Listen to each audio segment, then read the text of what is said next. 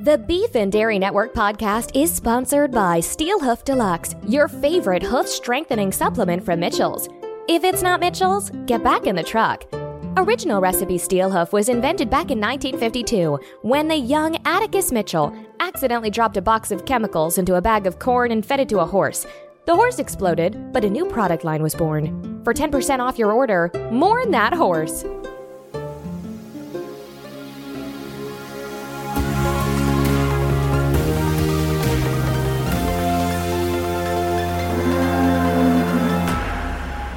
Hello, and welcome to the Beef and Dairy Network podcast, the number one podcast for those involved, or just interested, in the production of beef animals and dairy herds. The Beef and Dairy Network podcast is the podcast companion to the Beef and Dairy Network website and printed magazine, brought to you by Steelhoof Deluxe. This month we have a world exclusive pertaining to the story that's gripped the beef world the disappearance of the poet Michael Banyan. Banyan vanished on the 22nd of February, three days after he was sacked from his role as the Bovine Poet Laureate, following his delivery of a drunken and foul mouthed keynote speech at the Bovine Farmers Union conference. On the 1st of March, Banyan confirmed that he was alive via his Twitter account, and since then has released a relaxation tape in a bid to raise money, but he has been assiduous in his refusal to reveal his whereabouts. His disappearance became front page news across the world and also spawned the hit podcast Finding Michael Banyan. There are still so many questions. If he wanted to vanish, why did he send the tweet? Why did he release the relaxation tape? And can we even be sure that it's him who sent the tweet? Is it his voice on the tape? And if it is him, what does that tell us? I'm beginning to think that, while, yes, I'm looking for Michael Banyan, maybe the person who's really looking for Michael Banyan is Michael Banyan. The podcast led to a number of enthusiastic Banyan hunters investigating reported sightings as far flung as the multi faith prayer room in Las Vegas Airport, the summit of Mount Everest, and on a train station platform in Zurich, struggling to eat a giant pretzel through a fake beard. However, none of these leads amounted to anything. Then, this month, out of nowhere, we received an email from Banyan offering an exclusive interview to promote his new tell all memoir, Behind the Cow's Face The Hoof, The Whole Truth, and Nothing But the Hoof slash Truth. He has confirmed that this is the only interview he will give, and to protect his secret location, I was met at my house by a hooded figure, blindfolded, heavily sedated, thrown in the back of a helicopter, and I woke up days later in a mystery foreign recording studio. In this incredible interview, Banyan reveals his belief that his life is at risk from the Bovine Farmers Union and how it all began with a phone call from his old friend, Jonathan Franzen.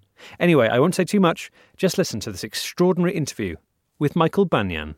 Michael Banyan, first, before we begin, just a huge thank you for choosing the Beef and Dairy Network to be your first interview from your exile. Would you call it exile? I'm I'm a man on the run. I'm a marked man a lot of very powerful people want me dead. And and the people you're talking about are principally the the bovine farmers union. Is that right? That's right. The bovine farmers union, the beef brigade, the bovine brotherhood, the beef establishment in in Britain. The powers that beef. A sinister, nefarious group of people. The the darkness is their friend. They live in the shadows. They're married to the night. The sun is their enemy. They're indifferent to dusk. Now, most people listening will be very familiar with the circumstances around your disappearance, which was preceded shortly by your sacking live on stage mm. from your job uh, yep. as the Bovine Poet Laureate. Uh, yeah. During the Bovine Farmers Union conference, where you are asked mm. to do the closing remarks. That's right. On the stage. Yep. Now, many people listening will have been there. There are thousands of people there in that in that conference hall, but also many people would have watched the stream online and mm-hmm. subsequently mm-hmm. seen it passed around mm-hmm. social media. It's become a bit of a meme. Mm-hmm. I, though, want to hear your side of the story. Really, it all started four days before. I got a phone call. It was Wednesday afternoon. Jonathan Franzen. Now, Wednesday afternoon for Franzen is like New Year's Eve for the Marquis de Sade. It's going to be a big one. If Franzen calls you on a Wednesday afternoon, you better cancel any meetings until the following Thursday because it's going to get feral. So, Franzen gives you a ring on the Wednesday night, and you know that that is the precursor yeah. to what do you call it? A bender. Release the dogs of fun was the uh, the phrase he used. What went through your head? Were you were you ever tempted not to take the call? I knew I shouldn't have answered at the time, but the fact is, I was riding high. I was bovine poet laureate. My book of poetry, uh, Crab of the Land, was at number one in the poetry charts. You know, it, it, looked like it was going to be the, the first big scale blockbuster action film to be made out of a book of poems since Michael Bay's The Whitsun Weddings. So you picked up the phone and um, tell us what happened next. Yeah, I can still hear Franzen's fag cracked voice telling me that he and Mark Rylance, The actor. correct, were planning on hooking up and spending the day hanging out in the cafeteria of one of their favourite department stores.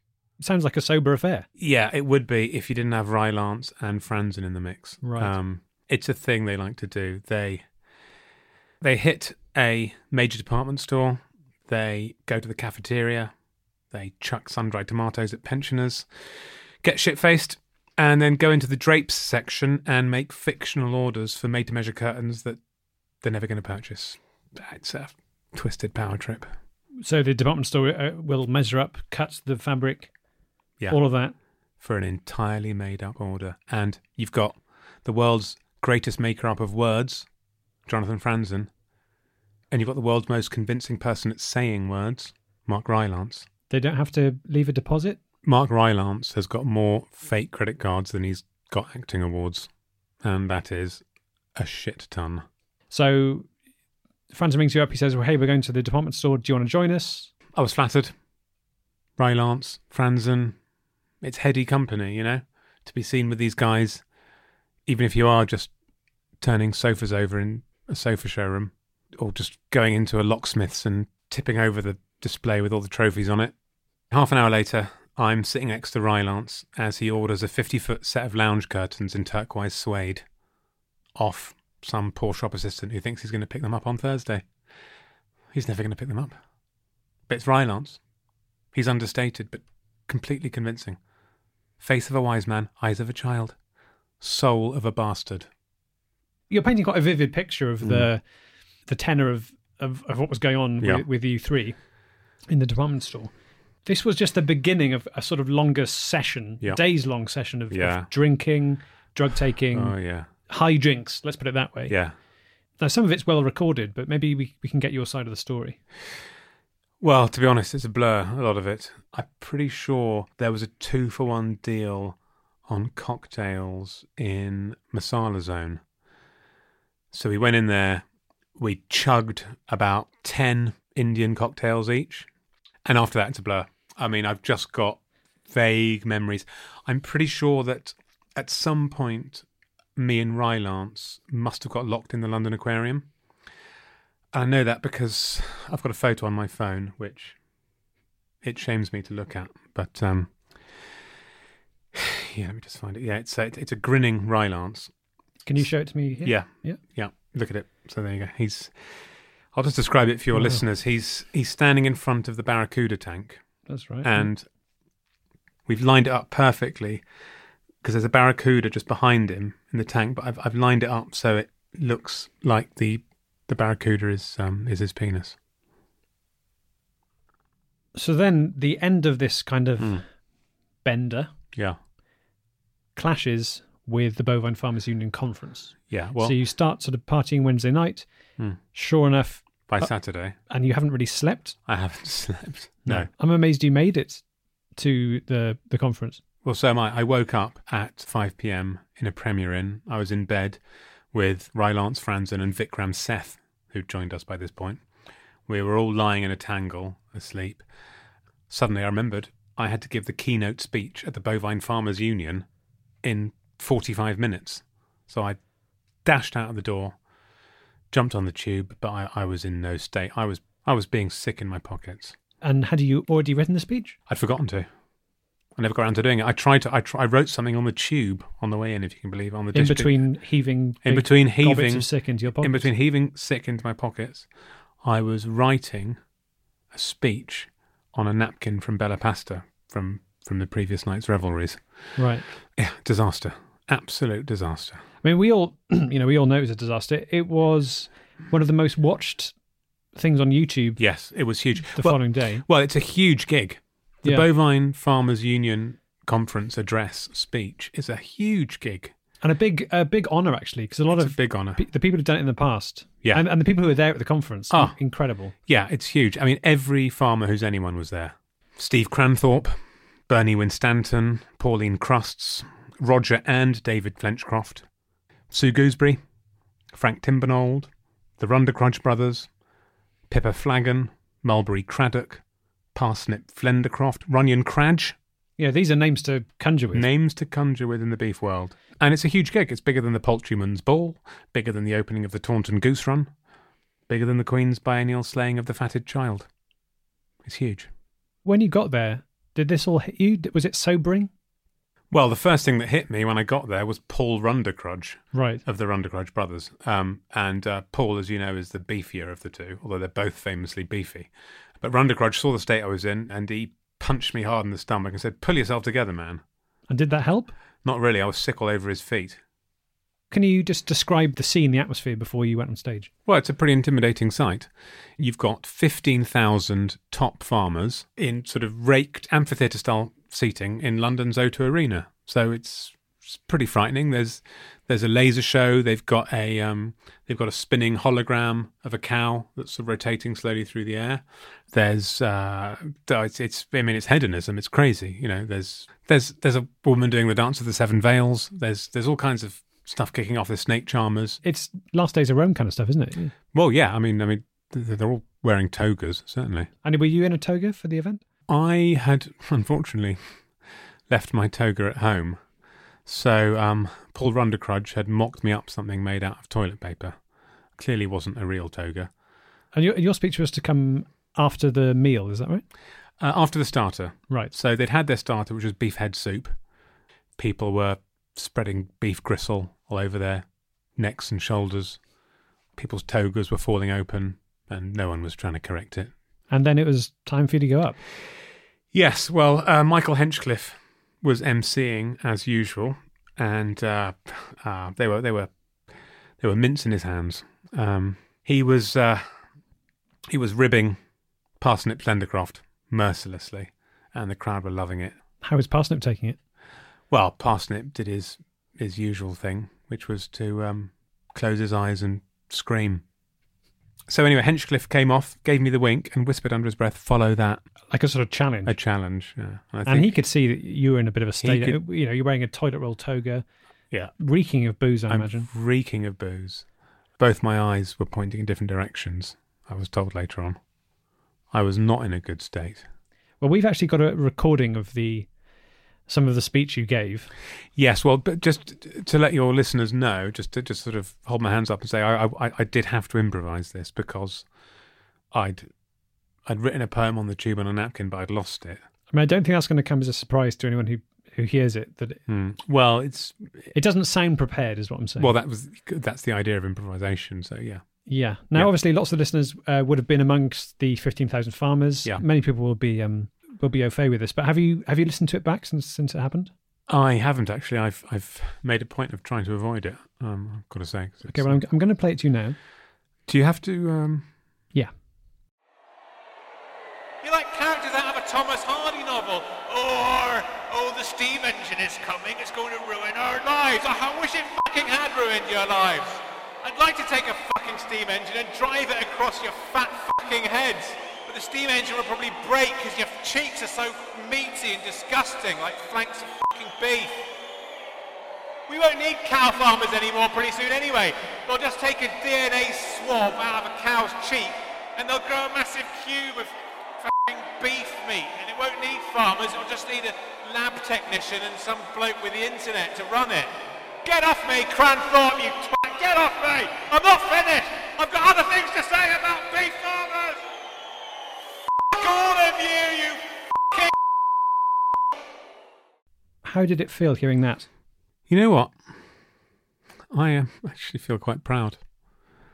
While what we've just listened to meant the end of my life and probable eventual murder, I think I exposed some uncomfortable truths. So you feel that's why they sacked you? Yeah. Because you were telling them truths they didn't want to hear. Yeah. A lot of what I'm saying in that poem, which I think, as I do think of that, that was a poem. It's uh, it's a kind of slam poem, street poetry. But uh, home truths. I stand by every word I said. And why did you take the decision to leave the country? Because No one there made a threat on your life overtly. They just sacked you and said they didn't want to see you again, but that seemed to be the end of it. Yeah. Well, I hoped it was the end of it, but the next morning I woke up and there was a piece of beef jerky on the pillow next to me. And is that a um, is that a sign? It's a message. Right. I deciphered it. Beef jerky. You jerk us around. You're dead beef. I still ate it, but I was scared. You were worried about what they were going to do.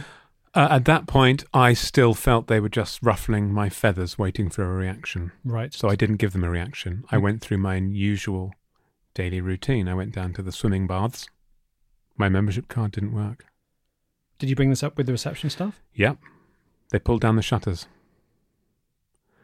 Wouldn't look me in the eye. And you don't think this is a coincidence? Don't think so. Was it at that point that you, you started thinking about leaving the country? Well, even at that point, I thought they've ruffled my feathers and now they're tweaking my beak. Maybe I thought they'd leave it at that.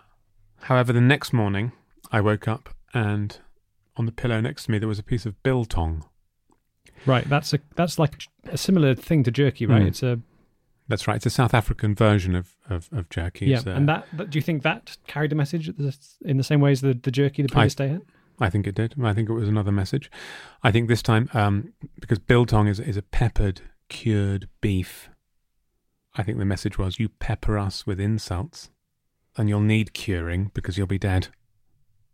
I can see now how you're interpreting the messages. Exactly. I I speak beef.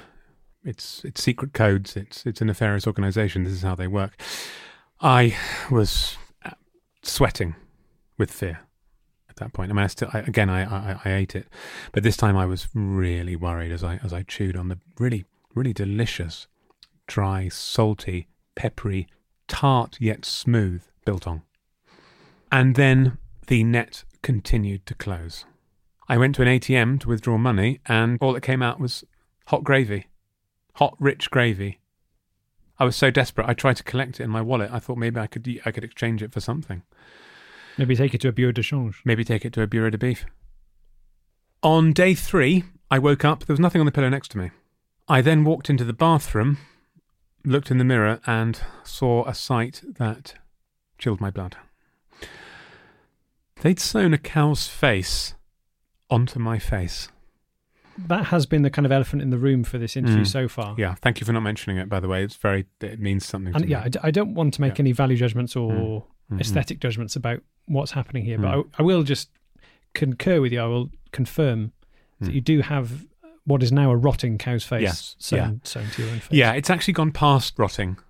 It's now um, the, the technical term is fetid.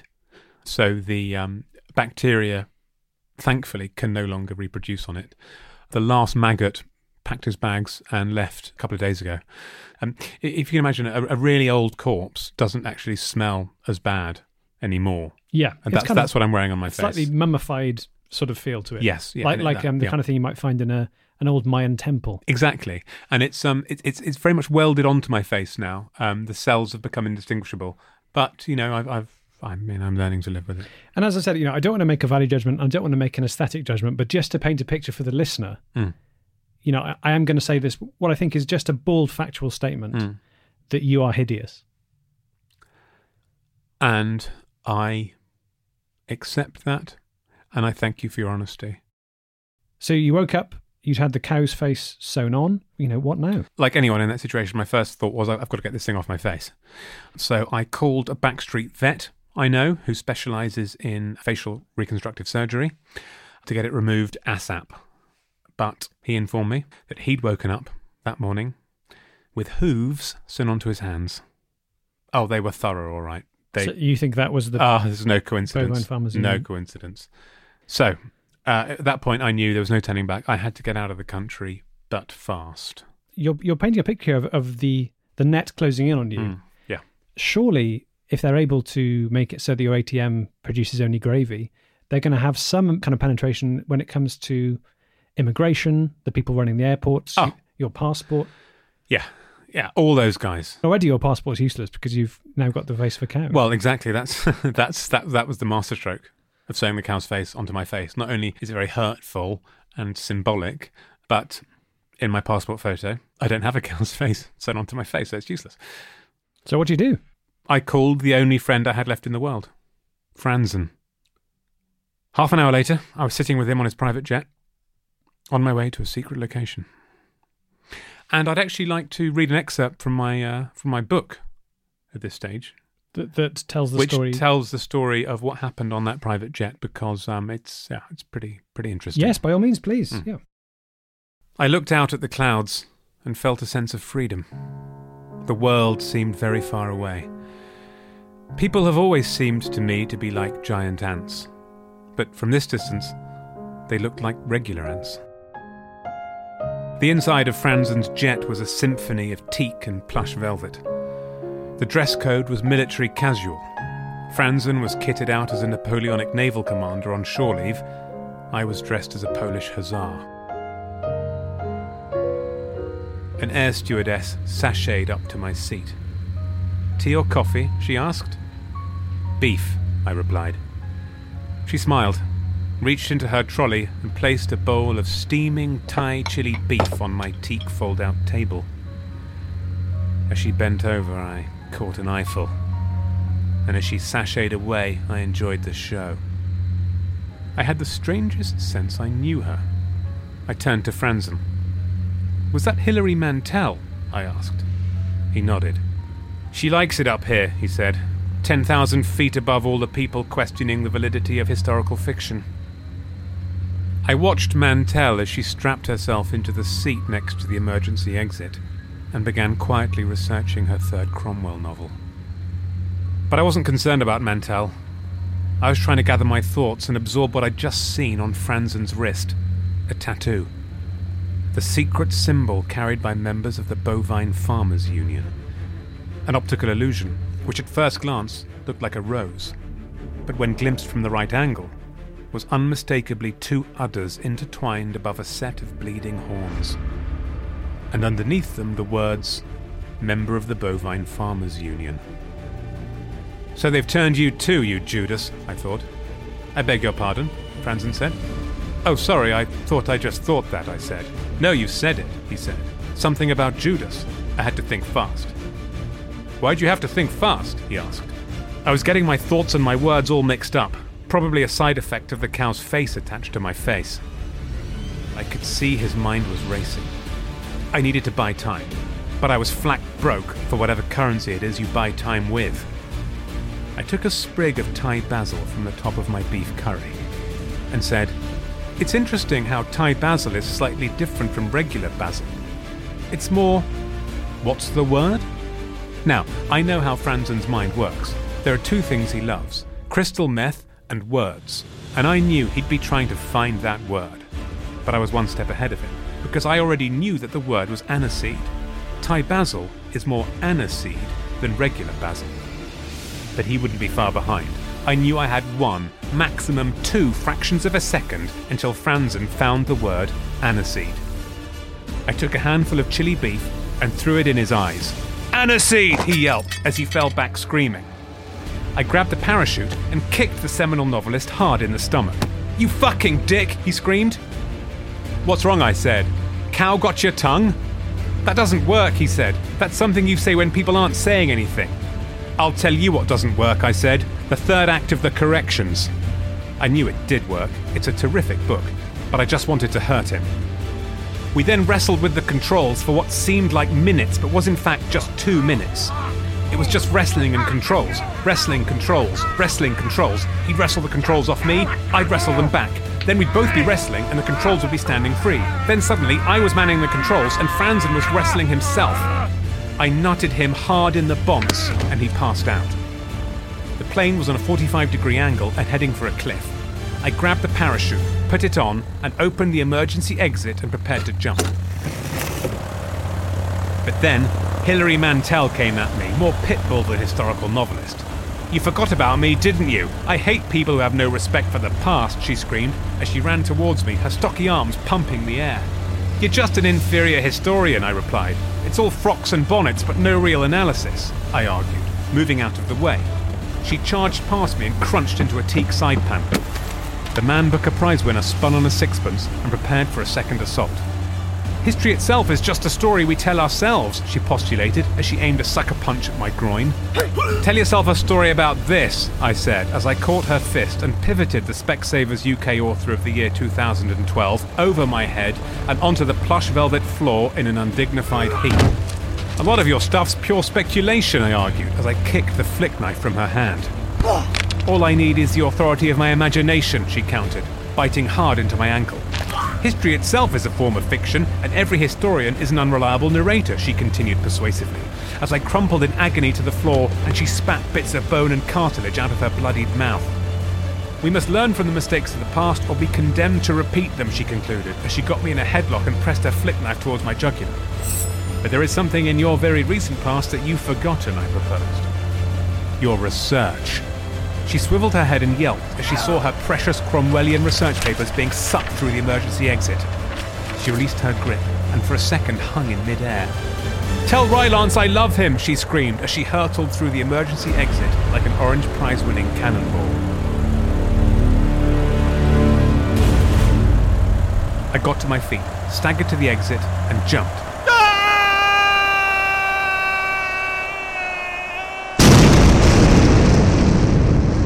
The plane exploded, I yanked the ripcord and passed out. When I woke up, I was floating softly in the sky, with Mantel clinging onto me for dear life. A strange peace fell over us, and we embraced firmly and deeply, hungry for each other's tongues. And then I pushed her off into a swamp. Wow. That's, I mean, wow. Mhm. Wow. Yeah. I knew you were a good poet, but Yeah. you've got a gift for prose as well. I mean, are we are we to assume then that Franzen is dead? Oh, I don't think so. If you can write a 900 page novel about the American psyche, then jumping out of an exploding plane and grabbing onto a bit of shrubbery that's protruding from a cliff is a walk in the park. More after this. The Beef and Dairy Network podcast is in part sponsored by ZipRecruiter.com. With ZipRecruiter, you can post your job to 100 plus job sites with just one click. Maybe you need new staff at your dairy lab, beef lounge, or cow massage parlour. Well, right now, beef and dairy listeners can post jobs on ZipRecruiter for free by going to ZipRecruiter.com slash beef. That's ZipRecruiter.com slash beef. One more time to try it for free. Go to ZipRecruiter.com slash beef. Slash beef slash beef.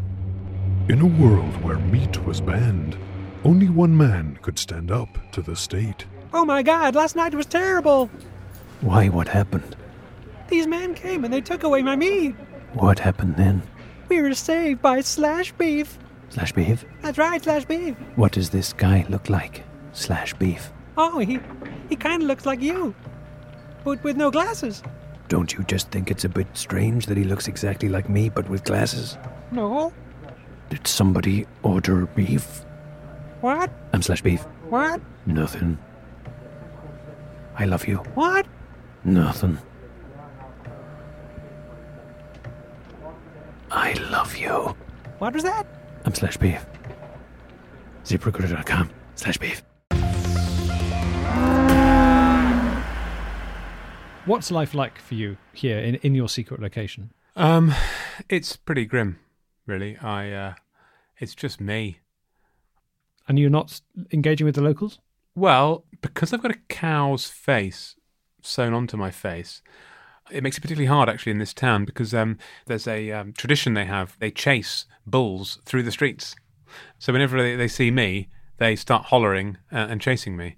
I mean, I did have some internet dates actually early on, but um, I mean, the kind of the kind of people who turn up when you've got a cow's face attached to your face, they're they're, they're absolutely disgusting perverts.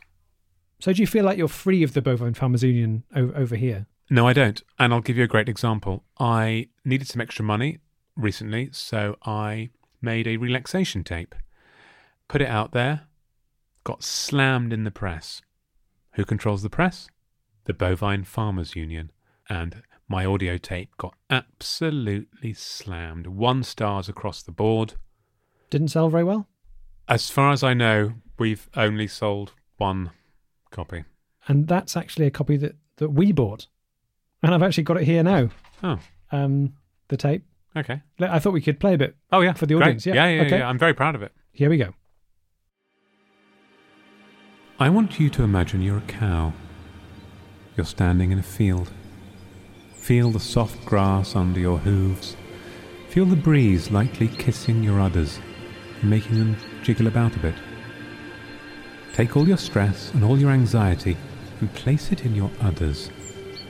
And now, I want you to imagine my firm yet warm hands closing around your udders and milking away all that stress.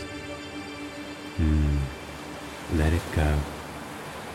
Feel any concerns about your work situation being funneled in hot, juicy streams as I pump those plump udders.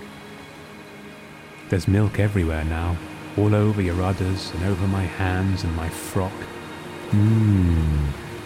Let it go.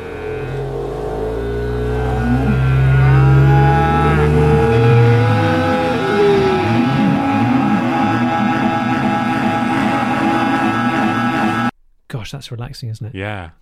Just the idea of being milked, just getting it all out of you. it's lovely. It got absolutely slammed in the press. Yes, I've got a quote actually here from the. Let me find it from the Express, I think. Yeah. And it says here, simply put, imagining being milked isn't relaxing. I found the whole experience quite traumatizing. Yeah, that's rubbish. Uh, have you ever seen the look on a cow's face when it's being milked? But you have got this new book coming out. Are you worried that the Hmm. Bovine Farmers Union will somehow try and shut down the book? Yes, the book, you won't be able to buy it in normal bookshops. We talked to Waterstones. They won't display it in the window because they know they'll, they'll you know, their shops will be burnt down.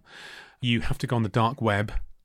You'll have some hurdles to go over in terms of Interpol will take an interest in you just from being on that website. It's it, it's going to be it's going to be tough. It's going to be tough to shift.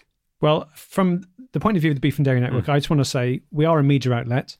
We are independent of the Bovine Farmers Union. We have great respect for the work they've done over the years. You know, a lot of our members are also members of the Bovine Farmers Union, hmm. but they will not, and I promise this, they will not have an impact on the way that we talk about your work. The, the chapter you sent me was brilliant, and I hope people do make that trip onto the dark web, Yeah. onto the dark underbelly hmm. Of humanity to Yes. buy your book. Yeah, but uh, if you are buying it on the dark web, do be careful because uh, one slip of the mouse and you've accidentally bought a rocket launcher. You know. Um, If people want to find your, your book on the dark web, what, how would they go about doing that? what you need to do is you need to type in https colon forward slash forward slash en three dots backslash inverted comma then it's my name so it's michael m-i-c-h-a-e-l uppercase and that's and that's the word uppercase u-p-p-e-r-c-a-s-e that and that's in lowercase Right. Okay. then it's forward slash behind the cow's face in italics. And that's not in italics, that's the words behind the cow's face and the words in italics, Right. which is in bold. And that will just take you straight through. Then it's forward slash EUFG. And then it's um you need to have a keyboard which has the symbol for a drachma on it. The, the drachma being the, the pre euro currency of Greece. So it's three of them and then, then you're in. Yeah. Simple as that. And what do you think the future holds for Michael Banyan? Well, I touch on this in the last page of my book. I Would could, you like to read it? I could read an excerpt. Great. Yeah. Yeah. When I look in the mirror, I see the face of a cow. Not metaphorically, literally. And I cry. And my tears run down the dead cow's face. I realize that I don't just look like a cow, I feel like a cow. Like a cow, I know that my life will almost certainly end with me being bludgeoned to death by farmers. But like a cow, I am at peace with this fact. If I can give some pleasure in the time that I have, if my hand, like a set of udders dexterously wrapped around a pen, can provide the nutritious milk of truth, then it has been a life worth living. And maybe that's the best any of us can hope for to find our own truth behind the cow's face. Michael Banyan, thank you very much. Thank you. Behind the Cow's Face, The Hoof, The Truth, and Nothing But the Hoof slash Truth is on sale now. Thank you, Michael, for that interview, and we wish you all the best. So that's all we've got time for this month. But if you're after more beef and dairy news, get over to our website now, where you can read all the usual stuff, as well as our off topic section, where this month the Dalai Lama tells us about his top five quick and easy midweek meals. Also, your chance to win your weight in whale blubber. What you do with it is up to you. You can cook it, eat it, make candles with it, put the whole lot in your back garden, and set it on fire. It's really up to you. So, until next time, beef out.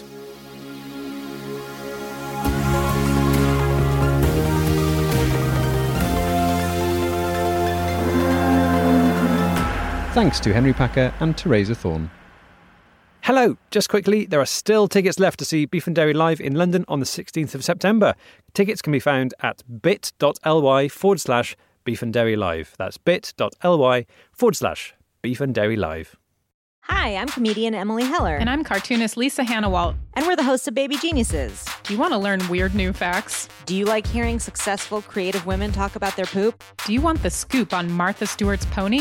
If you answered yes to any of these questions, our show is for you. We interview people like Paul F. Tompkins, Kristen Schaal, Michael Che, and more. So check us out on Maximum Fun. And let us mess up your brain. Yes, please.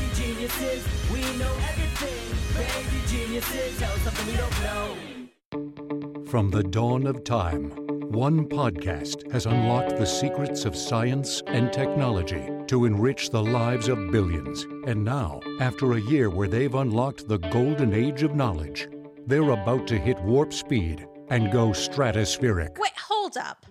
On Oh No, Ross, and Carrie, we don't make extraordinary claims, we investigate them. We go undercover with fringe religious groups, investigate paranormal claims, and we participate in pseudoscientific medical treatments and then report our findings to you. And yes, we've even investigated Scientology. Shh, Ross, shh. New episodes every month at MaximumFun.org. Oh no, Ross and Carrie. They show up so you don't have to.